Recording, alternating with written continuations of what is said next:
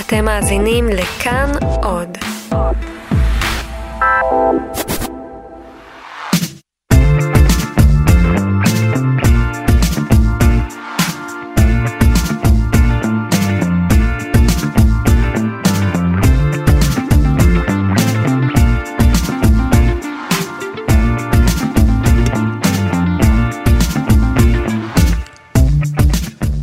שלום לכם, מה קורה כאן? ההסכת של אה, תאגיד השידור הישראלי, אנחנו כאן בפרק נוסף, אה, שבו אנחנו פוגשים את האנשים שעושים את אה, השידור הציבורי הישראלי על גווניו השונים.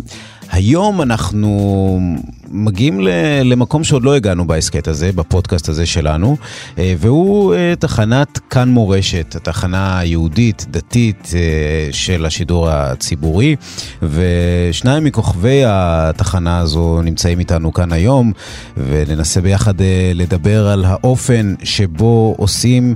חדשות, עושים אקטואליה, עושים רדיו שמיועד אה, לציבור הדתי, חרדי, הישראלי. אה, האם השפה היא אותה שפה? האם הרוח היא אותה רוח? אילו דברים נשארים בחוץ? אילו דברים נכנסים פנימה? איך באמת אה, מפתחים חשיבה ופלורליזם בתוך אה, מסגרות אה, דתיות? Uh, וזאת נעשה uh, בשעה הקרובה עם האורחים שלנו. אלי ביטן, שלום. אהלן. אהלן, מנדי גרוזמן, אהלן. היי היי. ברוכים הבאים, מנדי ביטן. אכן. החברים כן, שלנו זה פה. המינוח. זה המינוח. מנדי ביטן זה הצמד. הצוות שאיתי באולפן, יובל יסוד הוא הטכנאי, המפיק והעורך שלנו הוא מנור בראון, אהלן מנור, אני ליאור אברבך. אז יש דבר כזה חדשות מ- שהן ייעודיות לחרדים למשל? אה, ברור, החברה החרדית היא המגזר היחיד בישראל שיש לו סדר יום אלטרנטיבי אה, באותה שפה שכולם מתנהלים. זאת אומרת, גם לחברה הפלסטינית יש סדר יום טיפה אלטרנטיבי, אבל שם גם השפה היא שונה, התקשורת הפלסטינית, השפה שלה שונה. במגזר החרדי זה אותה שפה. גרים במרחק שתי דקות, אבל סדר היום, מה שמדברים הבוקר בבני ברק ומה שמדברים הבוקר ברמת גן או בתל אביב, שונה בתכלית. אחר לגמרי? כמעט לגמרי, גם על החדשות הגדולות, תראה, יש דברים שהם אובייקטיביים, כנראה שנושאים ביטחוניים או נושאים גלובליים הם אובייקטיביים, אבל אנחנו יודעים, במיוחד בתקופת בחירות, אבל לא רק, שלנושאים האובייקטיביים יש הרבה הרבה פחות משקל, ולנושאים, אה, ולנושאים שהם בסופו של דבר החלטת האורחים, החלטת המערכת, החלטת ראש הממשלה, שונים. וכן, את תפתח עיתון חרדי, תדבר עם חרדים, תראה שהדברים הכי דרמטיים, גנץ ויעלון מתאחדים, איזה כותרת שכאילו כולם מדברים עליה. בבני ברק זה כאילו למתקדמים, זה בכלל כן. לא חשוב. כי זה, זה מעניין במיוחד עכשיו באמת בתקופת בחירות, נכון מנדי? כי, כי, כי אז באמת רואים את הדגישים השונים, את העולמות השונים. אני טיפה חולק על אה, אהובי, אה, כן. ביטן, אה, וחושש... תגיד מי זה אהובי, אתה, תדגיש את זה. אלי לא. ביטן. כן. אלי ביטן. אה, אני כן חושב שיש סדר יום אה, חרדי, חדשותי חרדי שהוא אחר, אבל לא הייתי מגדיר איזה שונה בתכלית. אה, פוליטיקה זה בטח אה, משהו שמעניין, פרישה של אה, בנט אה, ושקד מהבית היהודי זה משהו שיהיה גם בשער אה, המודיע וגם בשער יתד נאמן. אה, בטח דברים מדיניים, ביטחוניים, ודאי שזה אה, נמצא בכותרות. לצד זאת, אתה יודע, כמו שסדר היום הישראלי הוא שונה אה, מסדר היום אה, אה, באמריקה, אז כן, יש חברה חרדית, יש לה מנהיגים משלה, יש דברים אחרים. עכשיו, גם זה לא רק עניין של על מה מדברים, אלא זוויות. זאת אומרת, גם בחברה החרדית הפוליטיקה היא, היא עומדת מאוד מאוד בראש אה, אה, סדר היום, מזוויות אחרות, נגיד נושא דת ומדינה, שיתפסו כותרות גם אה, בעיתונים אה, כלליים. ב- ב- בעיתונים החרדים זה יהיה בשער יותר. זה דומה ושונה. כן, לא- אז אנחנו ננסה קצת לדבר אולי ולהבין, ניתן דוגמאות של דברים שמעסיקים היום מאוד את החברה החרדית ואולי החברה הלא חרדית פחות מכירה, אבל בואו נכיר קודם כל אתכם. אה, מנדי, ספר אה, קצת אה, מאיפה גדלת, מאיפה באת. Mm, ממש כזה, בן 30. אה, אה, לא, תשמע, אנחנו אה, נצהיר על המטרות האמיתיות של ההסכת כן, הזה, נכון? בוא, נדבר על, הפרה שבחדר, מנדי הוא רווק. הוא רווק? בן 30, כן. וזה הדבר מבחינת אוקיי, ה... אז, אנחנו נברור את המילים ונכוון למי שצריך לכוון אליו. אבל לא, אבל בוא תספר קצת באמת מה בית הגידול שלך. טוב, חב"ד, זה בגדול בית הגידול שלי, גם כפר חב"ד וגם אה, שנים רבות אה, המשפחה שלנו ואני היינו שלוחים אה, של חב"ד בבלארוס. כפר חב"ד, משפחה חב"דית די ותיקה, תלוי מאיזה צד, אבל יש צדדים שזה שבע דורות, אצלנו מאוד סופרים בדורות. כן. הצד הכי קטן שלי זה ארבע דורות, זאת אומרת הסבא רבא שלי. שהיום זה יום דורות. השנה שלו. מהמם. ארבעה דורות שהיום זה יום השנה שלו אגב.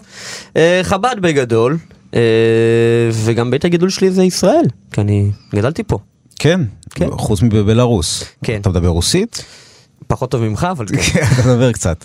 אה, אלי, ספר קצת עליך. אה, הרבה פחות מעניין, אני אלי בן 28, אני גר אה, בתל אביב וגדלתי בית שמש, ירושלים, על הציר הזה, חינוך יסודי חונכתי בש"ס. אה, מכאן הזהות המאוד, אה, נגיד ש"ס זה דבר שאני מרגיש שמדברים על ש"ס, מדברים עליי, אה, ועל מערכת החינוך שלה, וכל הדבר הזה היינו חלק, אתה יודע, מהמהפכה הזו, מההתלהבות האדירה של ש"ס. אחרי זה ישיבה קטנה, הלכתי לישיבה ליטאית בירושלים. אה, ואחר כך ישיבה גדולה פונוביץ'. אה, וזהו, אחרי זה עבודה כבר, אבל זה... לעבודה אתה מביא את כל מה שהיה עד אז, כן. אה, והיא פחות יוצרת מעצמה. כן, אבל את- ואתה. עיתונאי, ב- עיתונאי. בתקשורת החרדית הרבה שנים, הייתי עורך באתר בחדרי חרדים, הייתי כותב בבקהילה הרבה שנים, אה, שעה טובה, כל מיני מגזינים חרדים, אה, קווי נייס שאני מאוד אוהב, שזה קווי חדשות טלפונים, מאוד חזק בחברה החרדית. אה, וגם תקשורת לא חרדית, היום אני כותב במקור ראשון, הייתי עורך אתר שיחה מקומית, אה, אה, אז גם בתקשורת הלא חרדית, אבל זה הרבה פחות כיף. מתקשורת אפשר חרדית. לקרוא ב- בשבע, נכון? היום, שלך. כן, היום. לפני זה אני הייתי במקור ראשון, בחדרי חרדים, כיכר השבת, הייתי גם ב... ב... הייתי חלק מהזמן מעורכי אתר חדשות חב"די, שטורם, זה היה, ככה זה נקרא, שטורם ביידיש זה... אני עושה עם הידיים, כן. תשוקה או משהו כזה. להט. להט, כן. מהמם. גם יידיש אתה יודע. הכל אני יודע, אתה- אוקיי. זה צריך להבין את זה. כן, כן. בשלב הזה. אה, כן. וזהו, ואז אה, מעריב, מקור ראשון, והתאגיד זה. זה החיים. זה החיים. אה, אז אה, מאוד מעניין מה שאמרת, אלי, על, על העובדה הזו באמת שאתה גדלת במוסדות של ש"ס מינקות, מגיל מאוד מאוד צעיר, אתה ספרדי, אה, וכשמדברים על ש"ס, משהו בך מרגיש קצת אחר, כאילו מדברים על המשפחה. איך, אה, זה, זה, זו באמת שאלה שאפשר לשאול כל עיתונאי, כי יש עיתונאים שהולכים, היו בתנועת בית"ר בתור צעירים, אה, לא חייבים להיות אה, חרדים בעניין הזה, אבל איך אדם חרדי באמת יכול לנתק את עצמו, כשהוא עושה חדשות שאמורות להיות נטולות פניות, איך הוא יכול לנתק את עצמו באמת מבית הגידול, מהאידיאולוגיה המאוד מאוד ברורה שעליה הוא גדל כל חייו? אז אה, תראה, זה מעניין, התקשורת החרדית לא הרבה יודעים, אבל אה, מלאו לה קרוב ל-120 שנה, וממש מראשיתה היא ניהלה את הדיון הזה. זאת אומרת, את השאלה של הדיון, איך נראית תקשורת חרדית, איך נראית, ואני מדבר על תקשורת, מאז ומעולם, הייתה עיתונים שהוקמו על ידי רבנים ואדמו"רים, זה תמיד היה זה. מה, מה עושים, מה, מה מבקרים, מה חושפים, אה, והיא עדיין מנהלת את הדיון הזה כאילו עכשיו התחלנו. אה, כנראה שיש לה נרטיב תקשורתי אחר, זאת אומרת, אה, אין לה את כל הערכים הליברליים האלה של זכות הציבור לדעת, של אה, לא, חופש אין את המידע. זה בתקשורת החרדית ככלל? בוודאי שזה לא מה שעומד בבסיס, התקשורת החרדית, לפחות הארדקור, תופסת את התקשורת כעוד כלי חינוכי. ספרות היא כלי חינוכי, תקשורת היא כלי חינוכי. זאת אומרת, לא, אה, לא צריך לדעת הכל. לא צריך לדעת הכל, צריך לדעת דברים מאוד מאוד מסוימים. כן, זה כבר אמירה הפוכה, אבל הם פשוט אומרים, יש פה ערך אה, ליברלי של זכות הציבור לדעת, או חופש המידע, או חופש הביטוי. אנחנו מקיימים תקשורת שהיא מחוץ לזה, כי בסופו של דבר התקשורת הזו מדבררת את החלק הכי שמרני של החברה היהודית, אה, שבוודאי שכל הערכים הליברליים אה, הללו זרים לו, אבל אם זה הערך, בפועל היא עושה בדיוק את ההפך הגמור, והיא חושפת. אה, ביחס לחברה שבו היא קיימת, הרבה יותר מאשר התקשורת הכללית, כן. ומה שהיא עושה בתוך החברה ה- הכללית, או תקשורת גויית לצורך העניין, שאז היא התמודדה איתה, זאת כן. אומרת... בסופו של דבר תקשורת אה, נוכרית, תקשורת שאינם מחו"ל, יהודים. אבל אני, אני מתכוון שבסופו של דבר האתרים החרדים, לדוגמה היום, וזה יכול להיות הביטאונים החרדים לפני 50 שנה, הם היו כוח שינוי הרבה יותר משתקשורת כללית היא כוח שינוי בחברה הישראלית. כוח שינוי כי מה? כי נכנסים לשם דברים שמזיזים קצת את התפיסות החברתיות, מנדי? איך הוא אוהב תמיד אה, כן. להגיד כאילו. הם, החרדים הם הכי הכי חרדים, רק חינוכי, אבל איכשהו יוצא להם להיות הכי ליברליים. שים לב, זה תמיד אה, חוזר על עצ... אה, אני מומחה לאלי ביטן. כן. לא אז- ליברלים חלילה. לא, אבל אה, סוכני שינוי, סוכני כן. שינוי. אה, תראה, לפחות אה, אה, בתמונת התקשורת החרדית היום, אז מה שאלי אמר אה, החלק הראשון של מה שהוא אמר נכון מאוד לגבי היומונים החרדים, שזה באמת ביטאונים מפלגתיים, אני לא רואה כמה החלק הזה הוא סוכן שינוי. במקביל, אתרי האינטרנט שכן, אה, הפלס הוא לא סוכן שינוי בעיניך? זה כבר, אה, כי זה עיתון לדק- של מיעוט. כן. יפה, תודה הפלג- רבה, וזה הפלג תמיד זה היה, הפלג מה שאפשר להגיד על נכון? כל רב גדול, דבר מוחלט שאפשר להגיד על כל רב גדול תמיד, שתמיד היה רב גדול נגדו. ולכן, לכן בגלל הצורך הזה בביטאון חינוכי, אז התקשורת מרגישה צורך מאוד מאוד לדחוף. לצורך העניין מחלוקות בין חסידים לליטאים, שהיו על גבי התקשורת היהודית, חשפו על החסידים הרבה יותר ממה שהאקדמיה אה, ניסתה אז להשיג שנייה, אז היום במחקרים כשאני שלה. קורא את התקשורת החרדית, האם אני מקבל תקשורת טובה? מה זה תקשורת חרדית? אתרי האינטרנט החרדים, אה, תחנות הרדיו החרדיות, שזה כמובן אה, כאן מורשת ועוד כל מיני אה, תחנות נישתיות כאלה. לא צריך להגיד, קול חי, קול ברמה, אה, תזכיר לי. תזכיר לי את ה... כן, בואו, אה, אה, תורידו, תורידו קצת, אה, לא צריך להגזים. הם באמת עושים עבודה אתרי עבודה אינטרנט מצוינת. שבועונים. פרינט, גם בפרינט, כן. שבועונים חרדים, עיתון משפחה, עיתון בקהילה, בהחלט. יש להם גבולות מסוימים. כן, הם, מביא, הם, הם כן אה, לחלוטין מאמינים בחופש ביטוי ולהביא כמה צדדים בתוך טווח מסוים. תראה, גם התקשורת הישראלית היא בסוף mm-hmm. בתוך טווח מסוים. אתה פותח שער של ידיעות אחרונות בזמן צוק איתן, ברור לך שזה עיתון ישראלי וברור לך פטריוטי, אה, לאומי, אנחנו. כן. כן, ברור לך עם איזה צד אנחנו. כלומר, יש גבולות גזרה מאוד ברורות. מאוד ברורים. אה, עצם העובדה שעל אה, אה, אה, מוות של חייל אחד אה, ידווחו בשער ועל אה, מוות של 20 פלסטינים אה, ידווחו בקטן יותר, זה ברור באיזה צד אנחנו וזה טוב שכך. אז גם בתקשורת החרדית, כן, תקשורת חרדית. ברור באיזה צד. עכשיו, כשמאזינים לכם בכאן מורשת, ברור באיזה צד? וואו. אה, כן, אבל תסביר, תסביר, תסביר, דבר חופשי, כן. תראה, אני לא, לא, אני לא מוסמך לייצג את מנדי ביטן. אה, אני חושב שאין מוסמך ממך מלייצג את מנדי. גם תפנה אני לדובר. חושב, גם לפחות אני את חושב ח- את וגם החלק של העורך דוב מנדי. אייכלר זה חושב. חלק של מנדי. לפ- צריך להגיד אגב, את- לתת קרדיט לדוב אייכלר, שהוא הש- הצלע. השלישית. הוא ב- אחד, הוא- והוא אחד ממנועי ההצלחה של התוכנית, כן, וגם... אם- אה, לא ה- ולא רק מנוע הצלחה, גם מנוע של מקצועיות מאוד כן. אה, משמעותי. אם אז הוא לא מה? פה, אז אה, נפרגן. כן. כן, מנדי, בבקשה.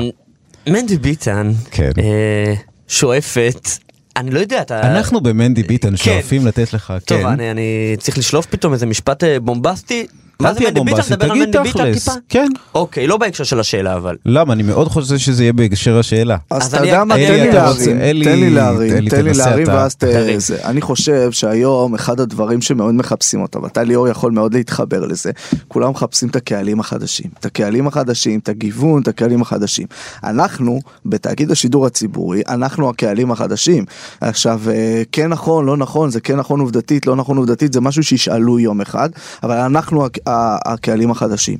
בתוכנית מנדי ביטן, אנחנו, הקהלים החדשים של התאגיד השבוע, אנחנו לא מחפשים את הקהלים החדשים. אנחנו מחפשים את הקהלים הוותיקים, כי, אה, כי מבחינתנו את הכלים הוותיקים, את השפה שלהם, את סדר היום שלהם, את מה שמטריד אותם, את מה שמעניין אותם, כי אנחנו אה, מאוד מאוד מאמינים שזה צריך להיות נוכח.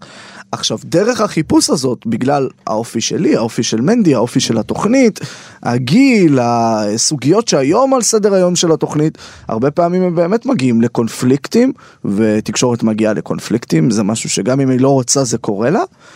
אה, אז כן, מצד אחד מבחינת התפיסה שלנו אנחנו לא. אה, מחפשים קהלים חדשים, טוב לנו להיות הקהלים החדשים אנחנו, ולא לפרגן כלומר, לאחרים את זה. אתם שניכם, אה, את מה, יוצאי דופן בנוף תראה, אני חרדי התקשורתי? קלאסי, קלאסי, קלאסי, קלאסי אני. מנדי הוא קצת שונה. אני יכול לחזור לשאלה כי יש לי תשובה כן, סוף סוף. בוא, תודה. תודה. זה- זה בעצם, הבנתי את הדינמיקה. כאילו אלי מדבר מדבר עד שמנדי חושב מה להגיד. הוא נותן את אה, התשובה כן. הטובה. אני בחור מתון, אני חושב לפני מה שאני אומר. יפה, בהחלט, כן, אתה כן. נודע בכך, כן. אז אה, ככה, אה, בואו ניקח דוגמה ספציפית, למשל מרחב הציבורי בשבת. התוכנית מנדי ביטן, גם בטון שלנו, גם בגישה שאנחנו מדברים, ברור שהיו שמחים שכל אה, עם ישראל ישמור שבת. אה, זאת אומרת, אנחנו אוהבים את השבת, היינו שמחים שזה יקרה. זה לא אומר שעכשיו, אם אה, נדבר על אה, עבודות אה, בשבת בגשר יהודית, נגיד, שדיברנו היום, כאן בתל אביב, אה, אנחנו אה, נצדיק את הדרישה החרדית להפסקת העבודות. אנחנו כן יכולים לשאול, מתוך ברור באיזה צד אנחנו, אנחנו בצד של השבת, אבל אנחנו עדיין יכולים לשאול למה פה המפלגות החרדיות דורשות אה, שמירת שבת ודברים אחרים לא, מאיפה זה נובע, מה המניע, האם יש להם זכות, מה מגבלות הכוח שלהם. אנחנו גם אפילו יכולים לשאול על הנושא העקרוני של דת ומדינה, מי אמר שזה טוב לא רק למדינה, לדת שהיא מחוברת עם, ה, עם, ה, עם המדינה. למשל, לפעמים בג"ץ מחליט אה, אה, לבית הדין מה הוא יכול לפסוק, מה הוא אסור לפסוק, זאת אומרת זה, זה גם קצת פוגם בדת, לא רק פוגם בחירות של המדינה החיבור הזה. אנחנו יכולים לדבר על זה. מעולה מעולה מעולה אתה אחלה דובר אה, לתוכנית אני רוצה להוסיף עוד משהו שצריך להבין גם את הדינמיקה של התוכנית אנחנו לא לוקחים את הנושאים הללו שהם דרמטיים לכולם ליאור כולם מתייחסים אליהם בדרמטיות כאילו מדובר בטקס אה, קדוש כזה שמנהלים את הדיון הזה אז אנחנו אין לנו את הדרמטיות הזאת ולכן גם כשאנחנו מדברים אין את הפתוס, אתה... גם. כן. אגב, הפתוס קיים בתקשורת הכללית, כמו Mm-hmm. גם בתקשורת המגזרית. ולנו אין את זה, וזה יותר שאלה של אופי ושל דינמיקה בשידור. ולכן גם כשאנחנו מדברים עם אנשים, אז אנחנו אומרים להם, בוא, בוא נשתחרר שנייה, בוא, בוא נחשוב על האנשים, בוא נחשוב על הזה, וזה יוצר, גם אם יש עמדה מאוד ברורה, כל אחד מהצדדים מרגיש מאוד מאוד בנוח לפרוס את העמדה שלו, להגיד אותה באריכות, וגם לשמוע שאלות קשות, וגם טיפה לצחוק, טיפה להעמיד את השאלה שלו, את העמדה שלו, את הדרמטיות שלו, במבחן היום-יום של ישראלים ושל חרדים. אה, איזה, ולכן, איזה, איזה גבול אתם בכל זאת חוצים בתוכנית שלכם? איזה גבול אנחנו לא חוצים, אני אשמח לשאלה כן, הזאת. אתם, יהיה לי אתה יותר, מרגיש שאתם לפעמים אה, ככה אה, חורגים מגבולות הגזרה או מנסים את גבולות הגזרה מחדש? מנדי, תענה לי על זה. אתם מקבלים לפעמים אה, הודעות אחרי ה... זה, הלו, בואנה, זה לא אומרים, זה יש, לא מתאים, יש, זה יש לא... מושג שנהיה בתקשורת החרדית בשנה האחרונה, ובברנז'ה החרדית, זה, והמשפט שאנחנו שומעים אותו מלא, ולא רק, זה נושא קלאסי של מנדי ביטן. זה נושא קלאסי של מנדי כי- ביטן. הנה אייטם של מנדי כי ביטן. מה, ל- למשל דוגמה? אה, זה יכול להיות כל מיני דברים, אה, זה יכול להיות אה, נושאים אה, שמאוד בפוליטיקה פנימית, שכל שאר כלי התקשורת לא יכולים להוציא בגלל מי ששולט בהם, האינטרסים ששולטים בהם, ואצלנו האינטרס היחיד ששול, ששולט הוא אה, אה, של המנהלת שלנו. אה, ו- ואפילו לא שאלה. כן, אפילו צריך להגיד כן. אה, בדיוק אה, של מי, אז כמובן שאין. שום אינטרס של של הציבור. הציבור ושל העניין. אה, מצד אחד, מצד שני אנחנו אה, זוכרים תמיד את העובדה שזה ממלכתי ושאנחנו, שהמאזינים שלנו הם מאוד מגוונים, הם לאו דווקא חרדים, הם לאו דווקא מעניינים, אז נושאים, לפעמים זה נושאים סופר פנימיים, לפעמים זה נושאים חיצוניים. היום לדוגמה עסקנו אה, בחמש שנים אה, למותה של אה, שולמית אלוני. עכשיו אה, זה נושא שהוא מאוד מעניין חרדים, כי חרדים מאוד זוכרים אותה, היא דמות שהיא הרבה יותר משמעותית אגב ללא חרדים, אה, מאשר לא חרדים. נראה לי שבחורי אבל- ישיבות זוכרים את השם הזה יותר ממקביליהם בגיל אין, החילוני. אין שום ספק בכלל, אנשים במרץ לא יודעים מי זאת שולמית אלוני היום, אנשים צעירים בנוער מרץ, וזה זה דבר כי מה, ברור. כי מ- מ- איזה דמון כזה... כן. זה דמון, הרב עובדיה שאמר צריך לרקוד בהלוויה שלה וכולנו כילדים, זה כמו היום יאיר לפיד, האויב הגדול, אז שולמית אלוני זה היה האויב הראשון. הרבה גם. יותר מיאיר הרבה לפיד. יותר גם, ממש איבה. אה, ואז דיברנו עם, אה, אה, עם ענת סרגוסטי שעשתה עליה את הסרט והרגישה מאוד בנוח לדבר על זה אבל גם דיברנו עם העיתונאית עיתונאית צרירות שאמרה אני גדלתי בתוך מקום שזה הדבר הכי נורא אז הבאנו את שני הדברים האלה זה ליאור זה נושא קלאסי של מנדי אבל אם. אתה שואל כן. מה זה מנדי ביטן והמאזינים באמת, אוהבים ומגיבים וכיף כן. להם חרדים מאוד אפילו אנחנו מקבלים תגובות מאנשי ציבור חרדים שמאזינים לנו מזה זה כיף להם הם שומעים משהו אחר משהו מעניין. השאלה אם ההאזנה הזאת היא כאילו יש בה איזה מימד של האזנה כאילו בחטא, כאילו אני... לא, לא, לא, זה לא, תחושה אנחנו לא נוחה. מתראיינים אצלנו חברי כנסת חרדים, ליצמן, כולם, מה? תראה, אם כבר אנחנו ממשיכים עם האייטם של שולמית אלוני, אם אתה שואל אותי מה אני חושב שהבשורה הגדולה, אחרי שדיברנו עם אה, אה, העיתונאיות אה, שהוא הזכיר, דיברנו על אגדה שנפוצה בעולם הישיבות, ויש עד היום יש כאלה שמאמינים לה, ששולמית אלוני הייתה נכדתו של רבי שמעון שקופ, שהיה מגדולי פרשני התלמוד. ומייסד העולם, מגדולי מייסדי העולם ממש, הישיבות. בדור שלפני המלחמה, זאת אומרת מישהו שהוא זכור, וזאת אגדה, אבל יש לה סיבה לאגדה הזאת, כי הי- הייתה לו נכדה אחרת, לרב שמעון שקופ, אה, שהיא חברת כנסת, הייתה, במפ"ם. במפ"ם, קראו לה פייגה אילנית, אז אילנית אלוני, ככה זה התבלבל.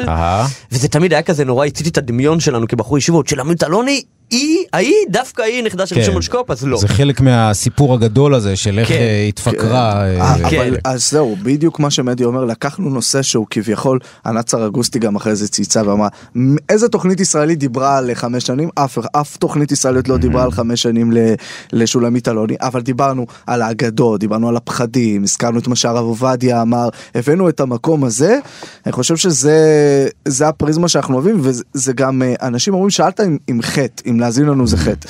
צריך להבין, גבר חרדי, אה, ופה זה עניין אה, מאוד פשוט, גבר חרדי, כל מה שהוא עושה, גבר חרדי בוודאי שלומד, כל מה שהוא עושה, שהוא לא תורה, הוא צריך אה, תירוץ למה הוא עושה את זה. כל מה שהוא עושה כשהוא לא מצווה, הוא צריך תירוץ למה, למה הוא עושה את זה. יש המון תירוצים, יש מגוון של תירוצים, אבל אה, אנחנו יודעים שהרבה מאזינים שלנו, כמו הרבה קוראים של האתרים החרדים, כמו הרבה קוראים של השבועונים החרדים, שנגדם הרבנים פרסמו מכתב שאסור לנגוע בהם, לנגוע בהם, ב-80 החרדים משפחה בקהילה, הם, כל אחד מהם צריך תירוץ לעצמו. אנחנו לפעמים מציעים את התירוצים בעצמנו. אבל אה, בסופו של דבר זה עניין אישי של המאזין, יש פער של בין מה שהרבנים, או, או, או, או אפילו לא רבנים, אנשי התקשורת החרדים חושבים על הקהל שלהם לבין מי שהקהל שלהם באמת? לא יכול להיות, מה פתאום. יש אה, משפט שאני אוהב לצטט אה, ממורי ורבי בעולם התקשורת, אחד ממוריי ורבותיי, קובי אריאלי, שהוא אומר משפט יפה. הוא אומר, אה, בעולם אומרים הכלבים נובחים והשיירה עוברת. זאת אומרת, אה, הכלבים יכולים לנבוח, העיקר שהשיירה עוברת, העיקר שמה שצריך לעשות ייעשה, ה- הדיבורים פחות חשובים. הוא אומר שבציבוריות החרדית זה שונה. נגיד, אה, יש עבודות ברכבת בשבת, אז הרבה פעמים המחאה... המ- היא לא רק אמצעי לכך שנגיע למטרה להפסקת עבודות, גם אם מתחילת המחאה היוודע, נגיד המארגני המחאה ידעו שזה לא יעזור, הם ילכו למחאה. אה, הוא אומר, השיירה עוברת, אבל הכלבים נובחים. העיקר שיש שם מחאה, וזה לא כציניות ולא כביקורת, כי בציבוריות החרדית יש מאוד מאוד אה, אה, חשיבות לסמליות. ל... כן, יש חובה למחות, הפגנת המיליון, ההפגנה הכי גדולה של החרדים בשנים האחרונות, זה היה אחרי שחוק הגיוס נחקק, זאת אומרת שכבר לא היה מה לעשות, אז הוציאו לא כהפגנה לנסות לשנות, אלא כמחאה. יש פה אמירה. אה, ובהרבה דברים בציבוריות החרדית יש מאוד מאוד שוני בין... אה, אה, וזה שוני אמיתי, זאת אומרת, בין הציבוריות, מאוד מאוד מדגישים את הפומביות. אם אתה איש ציבור, אם יתפסו אותך בדברים שעשית בתוך הבית, דברים אולי הכי נוראים, או יגלו שאתה לא בדיוק שומר על הכל, לפעמים יכולים להחליק את זה, אבל אה, אם אה, בביטוי תקשורתי אתה תגיד עמדה שהיא לא בדיוק כפי האג'נדה שצריך, אתה תחטוף, כן? יגאל גואטה שהלך אה, לחתונה של האחיין שלו, שהוא אה, להט"בי, אה, לא חטף על זה שהוא הלך אה, לחתונה, אלא על זה שהוא אמר והתגאה בזה שהוא הלך לחתונה, ורואים את זה כל הזמן. אנחנו מנסים טיפה, לא לחרדים החדשים, בכלל לא. אני רוצה אה, להביא את הקול של אברכי כוללים. אני נמצא בישיבות ובכוללים ובבתי כנסת, ומה ומי הם? מה הם היום? שיחו... מיינסטרימים. מה זה? מה זה אומר? שמדברים על הכל. הרי, הרי אין, אצל קודם כל הם האליטה החרדית. אז הם יושבים ומדברים על הכל באמת? מה זה על הכל? על הרבה דברים, על הרבה דברים שלא מדברים בתקשורת החרדית, אפילו לא בתקשורת החרדית הכי ליברלית, לא מדברים. על מה הם מדברים שלא מדברים בתקשורת הכללית? החרדית הכללית. לדוגמה, למשל- שליטת בתי הרבנים ברבנים. ובפוליטיקה. אה, נכדים או מקורבים, אנשים שאף אחד לא מכיר אותם, והם המושכים בחוטים. לדוגמה, אה, שזה נושא שאנחנו עוסקים בו כן, בעקביות. הכוח הבלתי פרופורציונלי של מנהלי העמותות החרדיות, מנהלי המוסדות, המעסיקים בעצם במגזר החרדי, המגזר החרדי הוא מגזר שמופרט ב-100%, השליטה מאוד מאוד חזקה שלהם אה, בחרדים ובדרכים האלה, האינטרסים שפועלים בתוך העולם החרדי. זה משהו שחרדים מאוד ידברו עליו, אפילו, אתה יודע, תמיד אומרים על הרוסים, אה, על, על הרוסים הרוסים ברוסיה. אה, שאתה אתה אוקראיני, אתה... אני ליטאי זה לא אתה לא ליטאי, נחשב. זה לא זה. אל תגיד פה רוסים. אז, אה, אז לא, אז על הרוסים אומרים שמצד אחד התקשורת שלהם היא מאוד מאוד מאופקת, מצד שני הקונספירציות פורחות ברמה שאנשים יכולים להאמין שם בקונספירציות מאוד מאוד קיצוניות. אז עכשיו הקונספירציות והלמה מי עשה ומי שולט ומי מנהל את העניינים זה דברים שמאוד מאוד מדוברים ו... אבל התקשורת לא תיתן לזה את הבמה של זה. תקשורת הרבה פעמים אנשים מסתכלים על התקשורת החרדית כרכ... כרכלנית. היא אחוז מהרכילות שמתקיימת בתוך המגזר ממש חלון ראווה של רכילות פנימית. אנחנו, האלמנט הכי גדול בעבודה שלנו, אני רוצה לסכם את- העניין הזה, כאילו, את, מכל האמירות שנאמרו פה, אנחנו תמיד תמיד שואלים, אגב, גם בגלל שזה שירות ציבורי, בסופו של דבר, אנחנו שואלים מה מעניין את המאזין שלנו ואיך הוא רוצה לשמוע, וכשאנחנו מגישים על נושא, כשאנחנו נדבר על נושא, לא משנה מה הוא יהיה, דרך איזו פריזמה הוא רוצה לקבל את זה. ותמיד תמיד המאזין שלנו, מתוך גם תפיסה, שזה מאזינים ש- ו- ו- וקהל גדול, שסובב אלק- אלקטורט של מיליון איש, שאף פעם אף אחד לא שאל עליו את השאלה הזו. מה מעניין אותו, מה הוא רוצה לשמוע ברדיו, ואני אומר את זה קצת בחרדת קודש, כי זה מה שיש, וזה דברים הכי דרמטיים בדיונים בינינו זאת אומרת, סביב המימד העריכה. הזה שדיברנו עליו קודם לכן, והוא באמת המימד הלחנך, או להטיף, או, או, או השני. לסמן, לסמן את גבולות הגזרה, זה דבר שאתם לא עושים. אלא אם אה, כן לא, המאזינים בטח שלנו שכן, עושים. לא, ברור שכן באיזשהו מקום. מחנך למה? למה אתה מחנך? אני לא מחנך, מחנך זה מילה גדולה מדי, אבל uh, uh, כשאתה מגיש תוכנית רדיו, גם כשאתה ריפורטר, אתה, יש לך איזשהו דברים שאתה חשוב לך להציף, פחות חשוב לך להציב וכולי. כשאתה מגיש תוכנית רדיו זה עוד יותר, יש פה איזה uh, מימד אישי מסוים, ולא רק אישי, אבל כשאני אומר לחנך, לא חשוב לי בכלל. מה אנשים יחשבו, מה הם יסיקו. מאוד מאוד מאוד חשוב לי, נגיד, לשאול שאלות. אני תמיד אמרתי, כאילו, עיתונאי, יש לו סימני שאלה. ברגע שיהיו לי סימני קריאה, אני עובר לפוליטיקה, זה לא קורה. ברוב הנושאים באמת אין לי דעות. אה, יש לי כן מאוד מאוד דעות, אה, מה השאלות. אה, ואני כן רוצה לשאול את השאלות הללו, וכן, לא לחנך, אבל כן להגיד, הנה תראו, אפשר לשאול את זה ולהישאר בחיים. מה למשל, לא כמובן חלילה שאלות על עיקרי האמונה או דברים מהסוג הזה, אבל שאלות על דברים שמרכיבים את החיים שלנו כחרדים, לשאול את זה. האפקט החינוכי פה שאני יכול להגיד לאותו אברך, אתה יכול לדבר על זה לא רק אה, בקריאה, בין אה, גברי לגברי מה שנקרא, בין פרשה לפרשה בקריאת התורה, שאז קצת אה, מדברים בבית כנסת, ושם אברכים מדברים על הכל, הנה, אפשר לדבר על זה גם פומבי. עכשיו, אה, אתה רוצה לשמוע כן על קווים אדומים שיש לנו? אבל אני נגיד, כן. אני נגיד ממש מסתייג מהגישה נכון, הזאת, אתה- זאת אומרת אני חושב שנגיד לחנך או להטיף זה הדמון מבחינתי זה הפחד הגדול להגיע למקום הזה. אלא אם כן זה נוגע אחד לשני. וכשמנדי מחנך אותי ואני אה, כן, מטיף לו בחזרה, זה אוקיי. סבבה. כל עוד זה חורג מגבולות האולפן, או מדבר למאזין, אני תמיד יוצא מתוך נקודת ההנחה שהמאזין שלי יותר חכם ממני, הערכים שלו הרבה יותר מהודקים, אה, אורח החיים שלו הרבה יותר ערכי ממני, ו, ומה שאני יכול בסופו של דבר, כמו שמנדי אומר, פשוט לשים לו מידע שלא היה בפניו, ולתת לו מתוך העולם הזה להשתמש בדברים האלה בשביל אה, לשלב את זה. מאוד מאוד קשה לי להגיד את האמירה, יש משהו שאני יודע שאחר לא. לא, אבל יש משהו שאני רוצה להראות שאפשר לדבר על זה. זה מה שאני רוצה להראות. מה, מה הקו ידברו? האדום התחלת להגיד? כן, קווים אדומים, אה, ביקורת אישית על אה, אה, רבנים מהדרג העליון שבעגה החרדית קוראים להם אה, גדולי ישראל. אה, גדולים. ביקורת אישית עליהם, הגדולים אה, לא יעלה, גם לא, לא ברמז. אה, פשוט לא יעלה. אה, לא יעלה למרות שאם אנחנו כבר מדברים על אה, שיחות אה, בין קריאת התורה ואברכי כוללים, כן, הם כן מדברים, יכולים להגיד גם דברים מהסוג הזה. לא אצלנו, לא, לא, ב, לא בפומבי, כי אנחנו, כי גם, זה לא רק כי אנחנו מכבדים את הפומביות, כי גם אנחנו באופן אישי לא רוצים מתקשים לעשות את זה. לא, מאידך לא, אנחנו. לא בעניין. מאידך- א', כמובן שאין לנו ביקורת, אבל גם אם עוברת איזושהי מחשבה סוררת, לו הייתה לו עוברת הייתה, איזושהי אה, מחשבה. אנחנו, אה, אה, לא, לא, לא, לא, זה כאילו מבחינתנו. מאידך, אבל אני אומר. אבל מצד שני, אנחנו אה, כן יכולים לדבר. אה, למשל על אה, שאלות של סמכות. למשל בציבור החרדי יש מאוד מאוד עניין, אה, מרבים לצטט נראה לי זה אמרה מהגמרא, נערה נערה ופשטי, שזה נהר נהר וזרימתו, דהיינו, אה, למשל באילת שיש בחירות בין אה, מועמד של אה, דגל למועמד של אגודת ישראל, אז יש כזה ביטוי, אם אתה חסיד אתה צריך לשמוע לגדולי ישראל שלך, וזה האדמו"רים, ואם אתה ליטאי תשמע לגדול הדור שלך, גדולי התו- התורה הליטאים. עכשיו, כאילו יש איזה סיכום שאגודת ישראל לא תנסה לסחוב קולות ליטאים, והליטאים לא ינסו לסחוב קולות חסידים, כי כל אחד מחויב להישמע לגדולי ישראל שלו. אה, יוסי דייטש זכור, באחד, ה- הוא עשה איזה שידור חי בפייסבוק, ואיזה בחור ליטאי אמר לו, אני מאוד מאוד רוצה לבחור בך, אבל הרב שלי אומר אה, להצביע משה ליאון, מה אתה ממליץ לי לעשות? אז יוסי דייטש אמר לו, להצביע משה ליאון, כמו שהרב שלך אמר. כן. אז פה, נגיד פה, כן, אה, אנחנו יכולים לשאול, ושאלנו, למשל, רגע, הרי אם אני יהודי ליטאי, יהודי דתי שומר מצוות, אז למה בנושא פוליטי מסוים אני לא יכול אה, לבחור לשמוע בזה כמו האדמו"ר? Mm-hmm. הרי זה בתוך גבולות האורתודוקסיה, זה בתוך גבולות החרדיות, זה בתוך כל הגבולות. איפה התקן הזה שאם אני נגיד מאמין בגישה הליטאית לגבי דרך לימוד או עבודת השם או דברים מהסוג הזה, אני מחויב גם להקשיב ל- ל- ל- להנהגה הליטאית בעניין של אלעד. אולי דווקא בזה אני סובר משהו אחר, בסוף זה נתון לבחירה שלי. Mm-hmm. ברגע שיש רב מול רב זה כן נתון לבחירה שלי, אפשר לצעוק עד עכשיו שאנחנו לא מחליטים כלום, אבל אם כל רב אומר משהו אחר, בסוף זה נתון הבחירה שלי.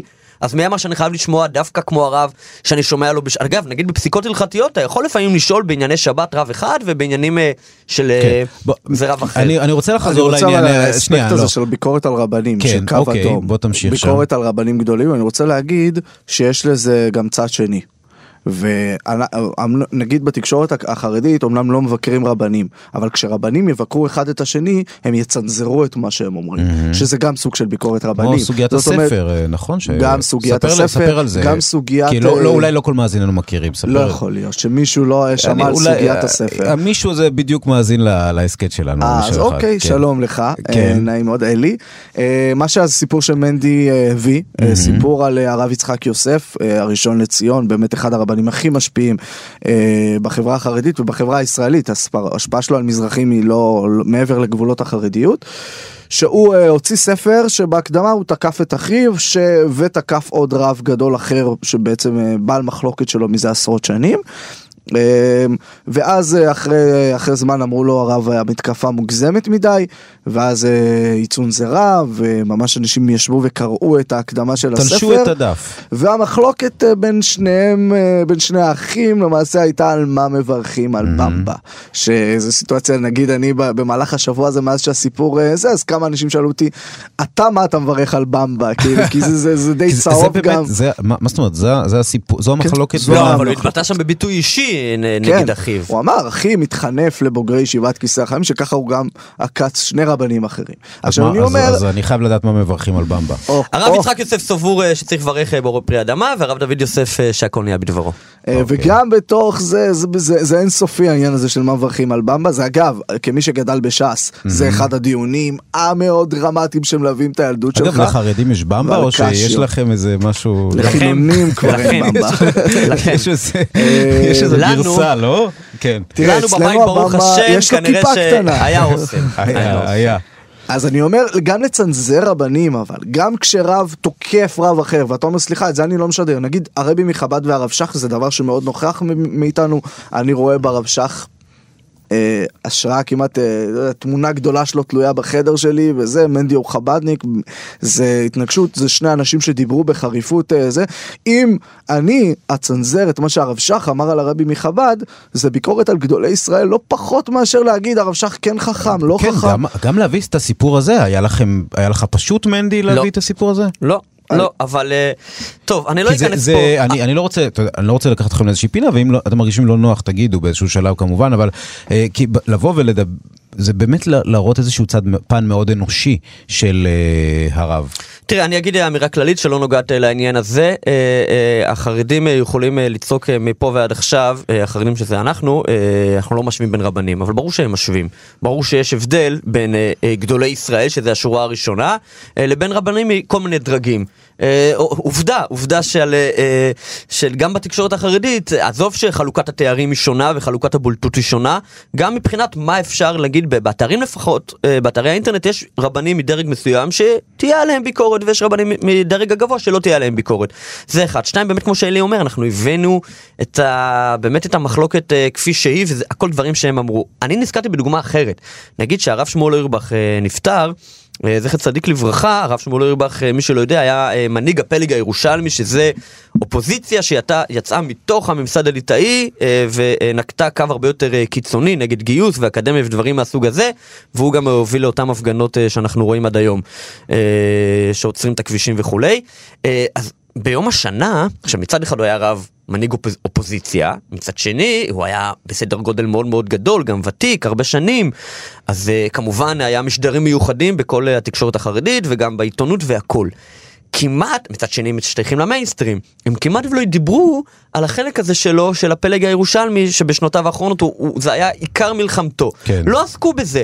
עכשיו, הם יגידו לך שזה כאילו לא מכבד את הרבנים האחרים, אבל אנחנו אמרנו, לא, זה בן אדם נפטר. גם האמירה הזאת היא חצופה. מה זה- הוא- זה- אם זה הרב משהו- בחר לנקוט בפרק הזה, מה אתה עורך את הרב? בעיניי זה הביזוי הכי גדול של רב, נכון. זה לצנזר אותו. להגיד הרב כן חכם, לא חכם, כן. זה חלק מהשיח התורני. להגיד אני אפילו לא נותן לו להשמיע את עמדתי כי אני עיתונאי שמחליט איך לחנך את המגזר, זה אנשים, וכשעיתונאים חרדים עושים את זה, אני יוצא מהכלים. נכון. אני יוצא מהכלים, בעולם הרבני מאז ומעולם התקיים שיח מאוד אלים בין האנשים. אתה תמות, אתה תלך תזה... מילולית, מילולית. מילולית אלף, ומאתיים שנה, מילולית אף אחד כן, לא הרביץ לאף כן. אחד. אבל אה, לפעמים גם הרביצו מריבות חסידים וליטאים. טוב, היה מגיע לכם, הבחירה כן. הזאת של אנשים, נראה לי שהחסידים חטפו את המכות. נכון. אבל אה, אם לא, אפשר לעבוד על זה עכשיו.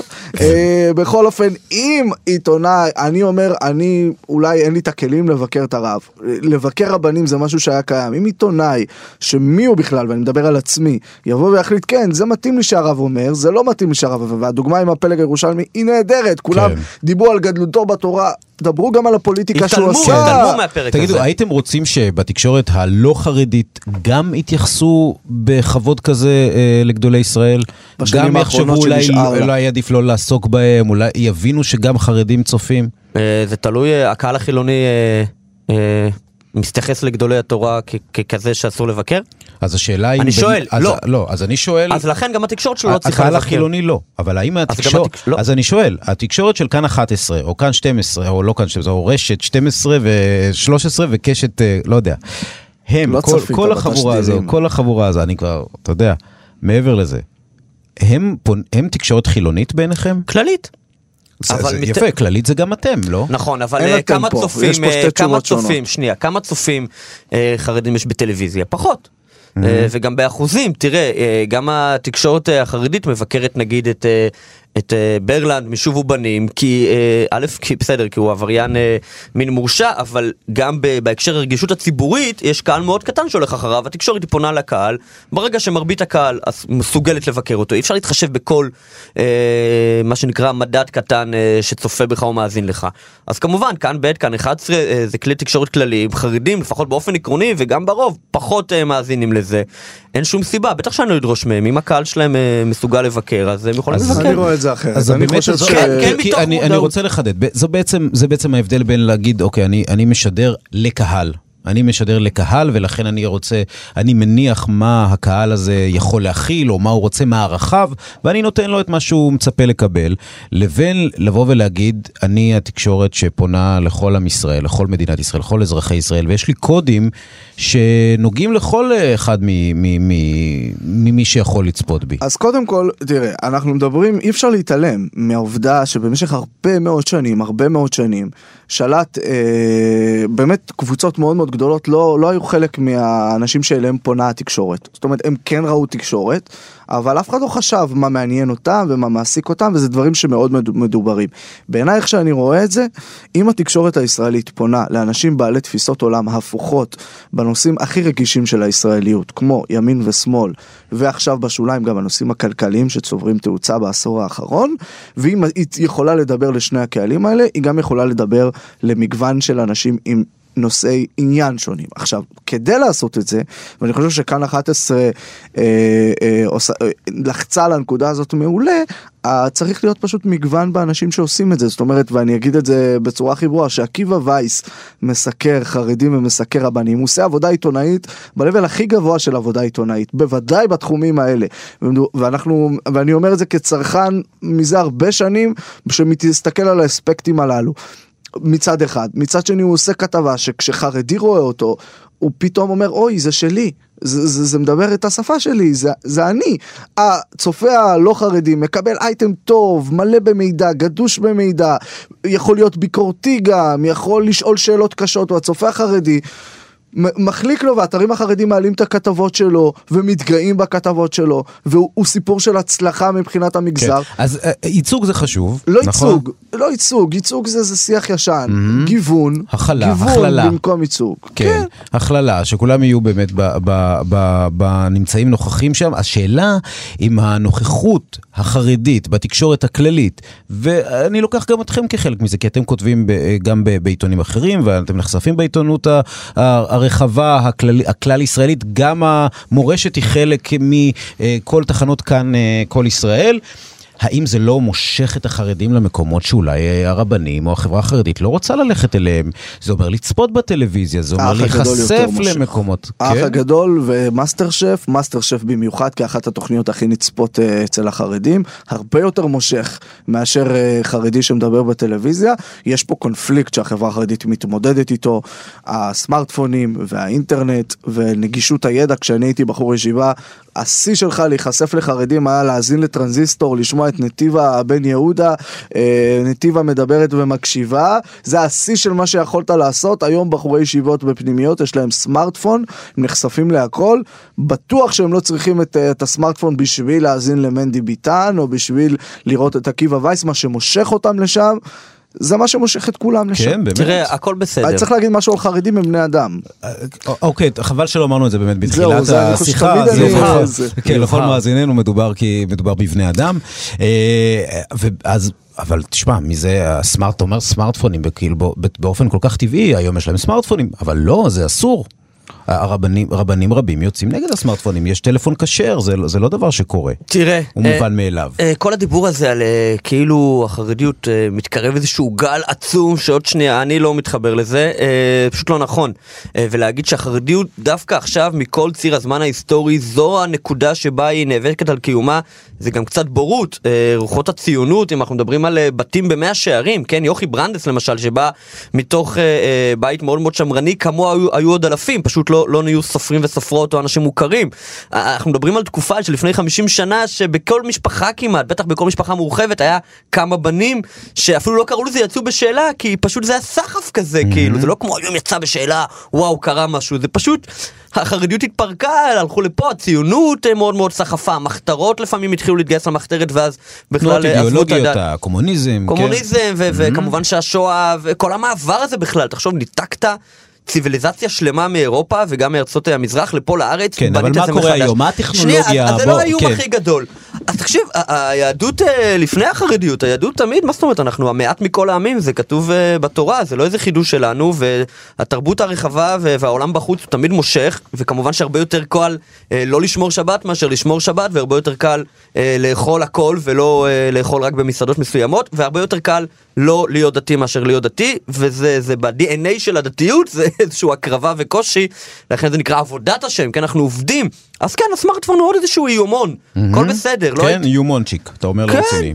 כן, איומון, איומון. הוא, אם כבר הוא מאיים יותר כן, על, הוא על. מבנה מסוים של החברה החרדית, שהוא התגבש בשנות ה-80, שזה מוסד התורה ודברים מהסוג הזה, בסדר, ואם לא הסמארטפון אז משהו אחר היה מחליף את זה. מחליפים... שפתיים ישק אה, מנדי, צריך להגיד, הוא באמת איומון, ובאמת אם מסתכלים על זה בפריזמה של 100 שנה הוא כלום. אבל הוא, הוא האקטואלי, הוא האיום האקטואלי, הוא הנוכחי. תסתכל על זה כמו נתניהו ששואל את עצמו, אכלתי אין סוף מועמדים רציניים וחזקים שבאו מולי, מה זה בני גנץ? בני גנץ זה פשוט האיום הנוכחי. כן, אוקיי. בני גנץ זה הסמארטפון שלנו. אז יפה, רק עם, עם קול, הוא כן, משמיע קול. מצלצל. אה, הוא גם מצלצל. יכול להיות שאנחנו בצד, אתה יודע, של הסמארטפון בסיפור כן, הזה. כן, אה, ב- לחלוטין, אגב, אתם שניכם. אה, אה, בואו נדבר באמת על הבחירות שאתם מעלים כאן, אתם נערכים עכשיו לבחירות, ואתם מסקרים את אה, מה שקורה ברחוב החרדי, כפי שנהוג לומר, לכנות זאת הרחוב החרדי. יש כזה רחוב חרדי? זו שאלה א', שאלה ב', מה הטעם בסוף, כמו שאמרתם, אומר רב, לאן הולכים, לאן מצביעים, והולכים ומצביעים. מה ההפתעות? אמ, א' זה דמוקרטיה, מותר לי להצביע על פי הוראת הרב שלי. זה, כן, אוקיי. זכותי הדמוקרטית. ובסוף, מאחורי הפרגוד, אני חושב שמתרחשת אבל דמוקרטיה שהיא לפני ההצבעה לקלפי. לפני שאתה מצביע, לפני שאתה בוחר מי המפלגה, אתה בוחר, וזה די דמוקרטי. אתה מי הרב שלך. מהמם. זה ממש לא משהו שאתה נולד אליו היום. ממש לא משהו שאתה נולד אליו, יש אולי מעט מאוד חסידויות וגם הם כבר התפלגו תוך כדי החיים הבוגרים שלך כאדם והיית צריך שוב לבחור את הרב בתוך זה. רגע, בוא נחדד את זה כי זה מאוד מאוד ממש מה שאתם אומרים. זאת אומרת, יש, לכל רב יש פתק. ואז אני לא בוחר את הפתק, אלא אני בוחר ברב שמחזיק בפתק. זה לא לכל רב יש פתק, נגיד הפתק של ש"ס לצורך העניין, הוא מייצג קרוב לאלף רבנים שיש ביניהם אינטרסים סותרים ויריבויות, אבל ברגע שאני בוחר את הרב, והבחירה הזאת היא מאוד מאוד, אה, אתה יודע, מאוד, אה, ערך הבחירה הליברלי והעצמאי הזה, כמעט אף אחד לא יכול, יש אולי... אזורים קטנים מאוד שמתקיימת אה, אלימות אה, חברתית כלפי איך תבחר את הרב שלך, אבל בדרך כלל זה עצמאי, ברגע שאתה בוחר את הרב שלך זה מקובל על כולם, ואחד מהרבנים, וברגע שאתה בוחר את הרב, אז בחירת המפלגה היא כבר לא הבחירה, אבל לבחור את הרב זה בחירה הרבה יותר משמעותית מלבחור את המפלגה, כי זה כולל עוד דברים חוץ מאשר מה להצביע. והיום ו- זה, היום אתה אומר זה השתנה? זה לא המקום, ש- הח- הח- החצר אליה אני נולדתי וזהו? זה אף פעם לא היה ככה, אם, כמו שאומר מנדי, אם אנחנו מסתכלים על שנות ה-80 באמת כנקודת הפתיחה של, של החברה החרדית כפי שאנחנו מכירים אותה היום, ולגבי הפוליטיקה זה לגמרי, זה, זה אין אה, צד אחר. תמיד בחרת את הרב, לצורך העניין היית ליטאי בשנות ה-80, או היית ספרדי בשנות ה-80. ממש בחרת, היה רבנים שאמרו להצביע לאגודת ישראל, היה רבנים שאמרו להצביע לדגל התורה, היה רבנים שאמרו להצביע לש"ס, רבנים ספרדים, בולטים, חזקים מאוד. בחרת מי הרב שלך, ואז בחרת את זה. ואז אם ההורים בחרו אז, הילדים שלהם בוחרים אחרת לגמרי, אין שום קשר בין לצורך העניין הנטיות פוליטיות של דור ההורים לנטיות הפוליטיות של ויש של איזשהו הילדים. סיכוי שמאזיניכם החרדים ילכו ויצביעו למפלגה שאינה חרדית? או, זה הסיפור הגדול שלנו מהבוקר. כן, אה, א', סתם אני, אמרת שאפשר אה, להתייחס למשהו שהוא. אמר, אה, שנות ה-80, כדי, כדי, כדי אה, לסבר את האוזן, למה שנות ה-80 זה באמת אישיו בהיסטוריה החרדית, או כמו שאומרים אצלנו הממים. תש"מ ומ"א וכולי, הממים, אה, אז אה, אה, זה העשור שבו קמה ש"ס, ובו קמה דגל התורה. אה, זאת אומרת, עד אז הייתה רק מפלגה חרדית אחת, ופאי שהייתה מפלגת נישה כזאת, אבל כל הפוליטיקה הפנים חרדית, אה, עד אז, עד, אז היא קרתה, עד שנות ה-80, אבל בקטן, ואז זה נהיה אחד נגד מנהיגים, השני. ארבעה מנהיגים שהם היו מנהיגים שלא היה כמוהם, ולא היה משהו שדומה להם, ארבעה מנהיגים, חרדים שהיו יריבים מאוד קשים אחד של השני, אבל הם בעצם היו המנהיגים ששינו את החברה החרדית באופן דרמטי, הרב שך, הרב עובדיה יוסף, הרבי מחב"ד והאדמו"ר הבית ישראל מגור, ארבעת המנהיגים האלה, האדמו"ר מבית ישראל מגור סיים בתחילת שנות ה-80, כל השאר הגיעו לשיא שלהם בשנות ה-80, לכן זה השנים הדומיננטיות. לפני זה, כמו שאומר מנדי, זה קרה, אבל זה לא, לא היה, בוודאי שלא היה רציונליזציה. אוקיי. אני אגיד לך, מערכת הבחירות, באמת צריך לומר, אה, בכל הנוגע ליהדות התורה, אין, אה, אין, אין מתח גדול. שש, שבע מנדטים, זה פחות או יותר, זה ילך שישה, לשם. שבעה.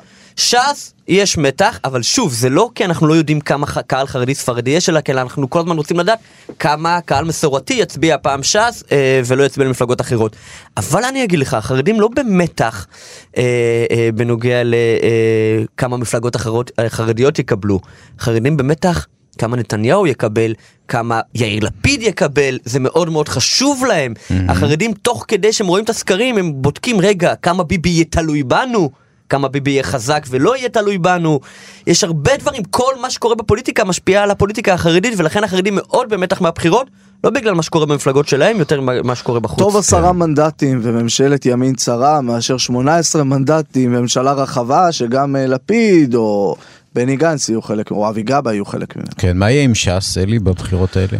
אה, יכול להיות שנראה השאלה- את סופה של השאלות. התנועה? נראה לא, את יעברו. הסוף? נראה את הסוף? לא, לא, אנחנו בכלל לא, כבר לא קרובים לאחוז החסימה, זה היה כן, אוקיי, לפני. שנה וחצי, לא, אני אומר מבחינת אה, מה שאנחנו רואים, לפני שנה וחצי הייתה תקופה מאוד קשה בש"ס, אה, זה תקופת הפריחה של הדיבור על תיקי נתניהו הפעם הראשונה, אה, דרעי אה, חקירה שוב חקירה, אה, מצב מדשדש וכאלה. הסקרים, שזה כאילו הזה, והסקרים לא טובים בעניין ש"ס, מאוד התייצבו וטיפסו למעלה מעד, הממוצע סקרים, ראיתי כמה סקירות כאלה, עומד על 7-8. השאלה היא, קודם כל השאלה היא, ובתוך ש"ס זה קורע את ההנהגה של ש"ס השאלה הזו. אה, האם ללכת פנימה, לחתור פנימה לתוך החרדיות, אה, וללכת אך ורק על הבייס החרדי ולהשקיע בו, ולהפוך להיות קצת אגודת ישראל ספרדית, או להמשיך להביא את הבשורה הישראלית של ש"ס, שהיום הבשורה הישראלית של ש"ס קיימת בכל מקום, קיימת אצל כחלון, קיימת שזה אצל... אומר הבשורה הספרדית, הספרדית-מזרחית. אז שזה הבשורה החברתית. מה ההבדל בין ספרדים למזרחים, אליאור? ספר. ספרדים זה מזרחים חרדים. או דתיים, כי הספרדיות היא בעצם הלכה, היא מאגדת לפי ההלכה. אוקיי? והמזרחים זה, זה, זה, זה מזרחים, זה פשוט לפי המוצא. כן. אה, זה, זה בלי קשר להלכה. בעולם החרדי המילה מזרחים לא קיימת. בגלל ספרדים, תנועה ספרדית, הכל ספרדי. כן, אבל בעולם- באמת אנחנו, כשאנחנו מדברים על הקהל הרחב אה, שהצביע בהמוניו לש"ס בעבר, זה באמת, זו הייתה בשורה אה, יוצאת דופן, צריך ואנחנו מדברים על קהל מזרחי. כן, תראה, אף אחד נגיד לא מסתכל על הליכוד של נתניהו, ואני רוצה כן להתעכב על זה, הליכוד של נתניהו הוא 30 מנדטים. זה הכי פחות שקיבל כל מנהיג ליכוד אחר אה, אה, בראשות המפלגה, אבל אף- אף אחד לא מסתכל על מנהיגותו של נתניהו בימין כיותר חלשה מזו של שמיר לצורך העניין, או אפילו מזו של שרון. אה, אה, ולמה? כי כולם מקבלים את העובדה שיש המון מפלגות לוויין ימניות, שמבחינתם נתניהו המנהיג, כ- כ- כחלק מהסיפור, ואז אומרים, יש גם את ישראל ביתנו וגם את הבית היהודי וגם את ש"ס אה, וגם מפלגות כאלה, כולם הם מפלגות שסביב נתניהו, ולכן הוא עדיין מנהיג. אותו דבר בהקשר של ש"ס. האלקטורט של ש"ס בשנות ה-90 לא היה לו שום אופציה חוץ מש"ס. היום יש לו את כחלון, שזה... אותה תפיסת עולם כלכלית, יש לו את אה, לפיד, שזה אולי מוותרים על הדת, אבל לא היה אפילו את זה. הליכוד כן. מאוד השתנה. הליכוד השתנה, יש בליכוד את מירי רגב, את חיים כץ, אנשים כאילו יש שמקבלים דברים שלא הזה. היה בעבר. מה עם, אורלי אה. מה עם נשים במפלגות חרדיות? זה דבר שבכלל נמצא על הפרק באג'נדה? לא עכשיו, 40-50 שנה. אני לא מביע תמיכה, אני אומר לך הערכה. הרב עובדיה היה לא, לא הראשון מביע תמיכה ולא שפרץ את זה. התנגדות. כן. אני הערכה של אה, הרב עובדיה 30, היה הראשון 40. שפרץ את זה, 30 באמצע. שנות התשעים, כשהוא אה, נתן אה, לנשים חרדיות, בנות משפחתו, גם בנותיו, אה, ובחירות ש"ס, לרוץ ברשימת ההסתדרות.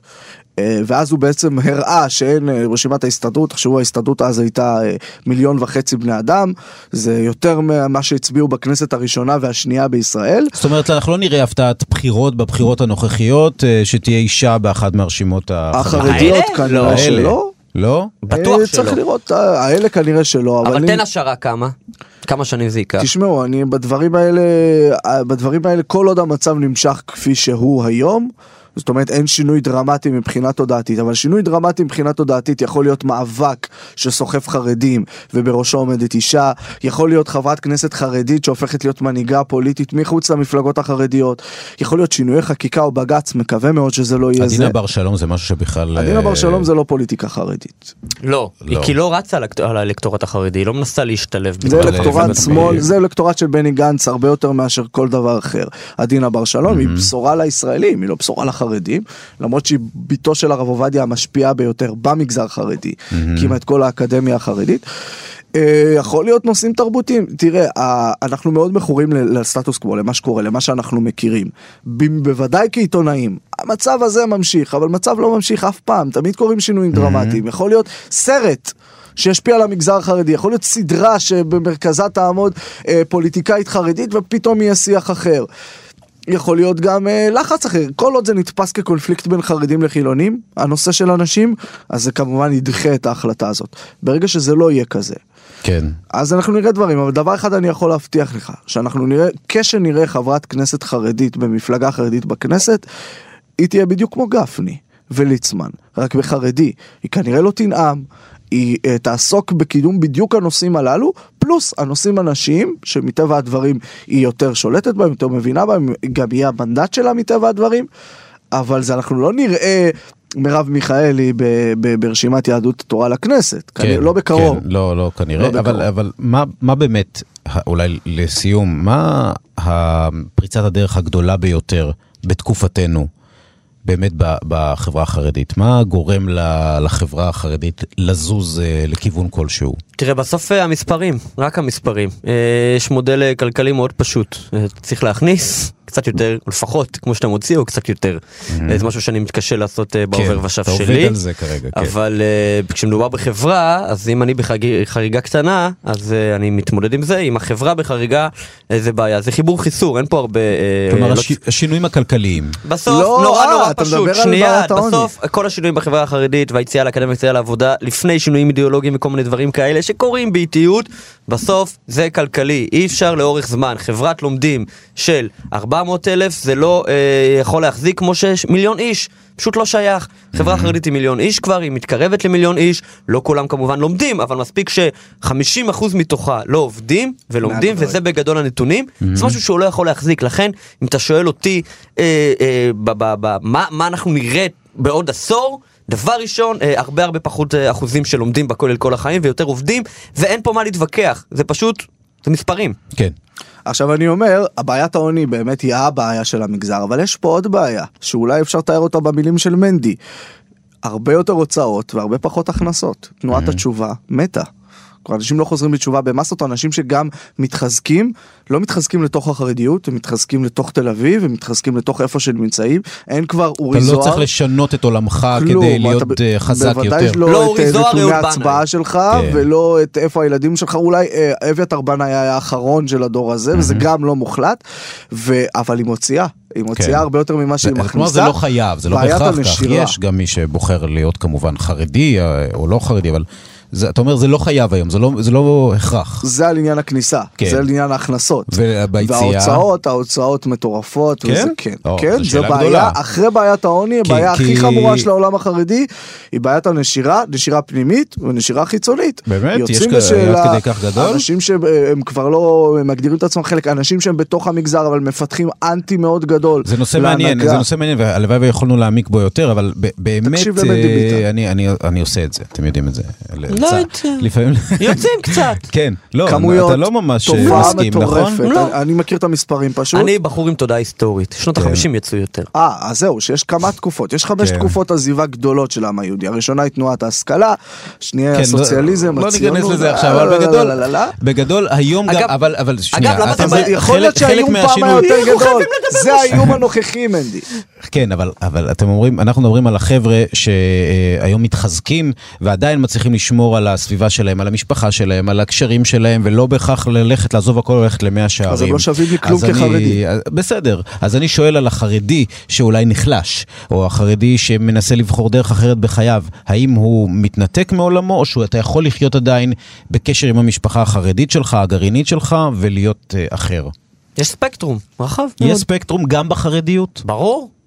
מה השאלה? הכי בחרדיות. לפי הצבע הכיפה אני יכול להגיד לך מה, מה הזהות החרדית שלו בדיוק. כיפה קטיפה, כיפה בד, כיפה עם צבע, כיפה בלי החשיפה צבע. הגדולה של מנדי ביטן, והחשיפה הראשונה, שהיא עד היום מדוברת, ברמה מטורפת, באמת, אנחנו בשוק ממה שהאייטם הזה זה עשה. בוויקיפדיה שלנו. זה הרב החרדי, ה- אז הוא היה הבכיר ביותר, מאז הוא הודח ממקומו, אבל הרב החרדי הבכיר ביותר, שבא ואמר, אם הילדה שלך רוצה לקנות בגדים לא צנועים, לא רק שלא תמחה, תן לה כסף. אם הילד שלך מעשן בשבת בבית, אל תגיד לו מילה. עכשיו, זה שינוי קונספציה מטורף בין טלטלה. תזרוק את הילד, דברים שאנחנו עליו והחברים הכי שבעה. קרובים שלנו כן. חווינו. מה? כן, או ישיבת, ש- אתם אומרים, יושבים שבעה על אה, מי שעזר את ה... זה, זה, זה יושבים פיקציה. בספרים יושבים כן, שבעה, כן. אה, בסרטים החילונים יושבים שבעה. לא, לא, לא, לא, כן. נער שיוצא בשאלה, סליחה, כן. מבחינה משפחתית זה טרגדיה לחלוטין, זה כאב לב עצום מאוד, הורים, אתה רואה אנשים אה, שפשוט היו אנשים שמחים, ואחרי שהבן שלהם יצא בשאלה, כן. עשור או שתי עשורים אחר כך הם עצובים, אה, זה לא משהו שהוא, כן. אפשר להגיד שזה משתנה, אבל אה, מ- אין שינויים גדולים ליאור. מנדי גרוזמן, אלי ביטן, תודה רבה שהערכתם אותי בהסכת שלי. שמחתי מאוד, אה, אפשר להאזין לכם בכל בוקר, תנו את ה... זה 8 עד שלכם. 10, כאן מורשת. תדרים? תדרים? 90.5, 90.8, 92.5 ו-100.7 FM.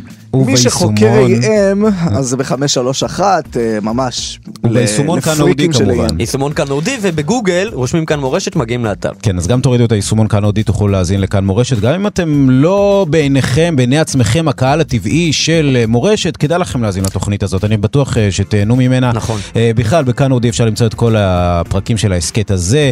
מה קורה כאן? אנחנו שוב עם פרק נוסף אה, בקרוב מאוד. תודה לכם. תודה. ביי.